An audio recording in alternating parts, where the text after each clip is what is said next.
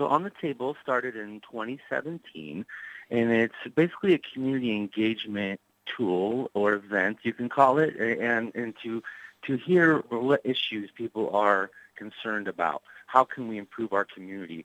And initially started with group discussions uh, throughout the county, Summit County and Medina counties, and people would break bread and they would discuss ways to improve their communities and participated from all walks of life, from all different areas.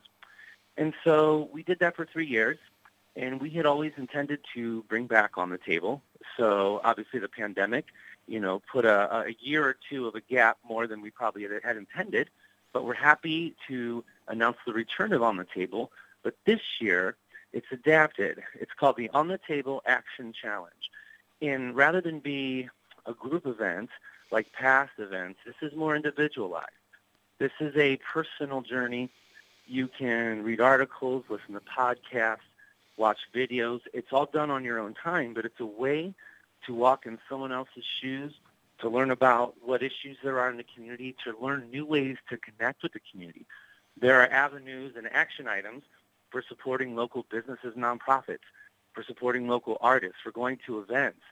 And you could do it all virtually. There are a lot of in-person opportunities. But basically, the On the Table Action Challenge is seven action items. You complete all the action items, including a short survey, and you'll be entered to win up to $2,500, which you can donate to your favorite nonprofit or charity. Wow, that sounds interesting. So it's kind of like taking an online course. You can do it all on your own time, right? It is, yeah. In the articles, you have options from very short articles to books, entire books, short videos to, you know, longer TED Talks. And, and it's all done on your own time. You can curate your own items through all these action item points because there will be a, an, an opportunity to enter what you read, what you listened to, but for those who may not know what to read, what to listen to, where to go, on our website for the event called onthetableakron.com, we have listed a whole list of curated articles, podcasts, videos on a whole range of topics.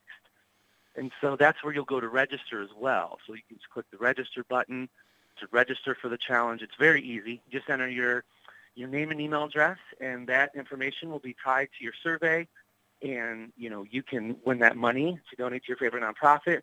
We also will be conducting some grants based on ideas discussed at the On the Table Challenge because in past On the Table events, Akron Community Foundation would offer On the Table impact grants for ideas that were small but impactful, you know, for on a neighborhood level. So in the past, the idea of it, at least as far as I remember it, was that you wanted to find out from the community what their top concerns were or are so that then you could structure your grants and the programs you have as the community foundation going forward. Now that you're doing it a different way, does that mean that you already know what the community's priorities are? Are you past that phase of it and on to something different now?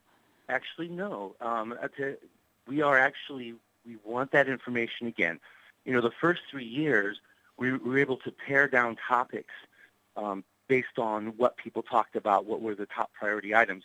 So since there's been a couple year break, we are looking for back to the drawing board, basically looking for what items people are talking about. Because as you probably know, a lot has changed in the past three or four years.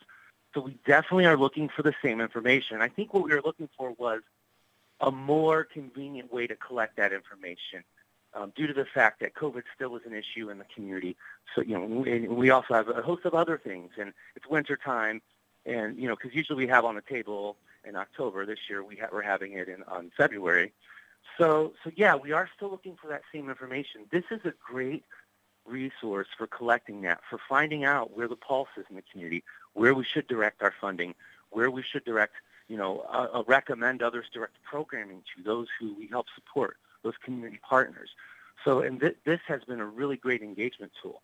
And we have other resources we'll pair this with, like a report we have commissioned, um, which will be done soon, from the Center for Community Solutions. So we take this data, which is basically hearing directly from the people in the community. How can we improve the community? And so we can combine, combine that with information we're getting from the experts, from our nonprofit partners, from county research, state, uh, citywide research, uh, what have you. So it definitely is a great tool for that collection of information. That's interesting because the way that you it sounded when you were first explaining it for this year is you would go online and you would read some things, you'd listen to some TED Talks and things like that. But I wasn't hearing where it was or how it was that you were going to be able to actually provide feedback and information. How's that work? Is there like a survey or something that people take? Yes, yes, there is. Actually, the action item number seven, uh, pardon me for not being clear, is, is report. And that is a, a short survey that people will take. And there are open uh, questions in there um, that ask, what topics did you discuss? What items did you read articles about? So the articles, the videos are to get people thinking about what issues are existing in our community in a in a non you know a non political uh, everyone on equal footing sort of manner. You know, really really pressing community issues we have here, like like housing, um, mental illness, drugs and addiction, infant mortality. So um, yes, the, there will be an opportunity in that survey, and I think the the action items are to get people primed for that discussion, much in the same way that the group discussions did in years past. And, and so there is a discussion phase on the action item, and that's the um, and that is the engage part. So that is a one-on-one discussion, probably a shorter discussion than the events in years past. So yes, I guess in a roundabout long answer to your question, um, we are looking for the same information. We're just looking for a more convenient and a little bit different way to collect that.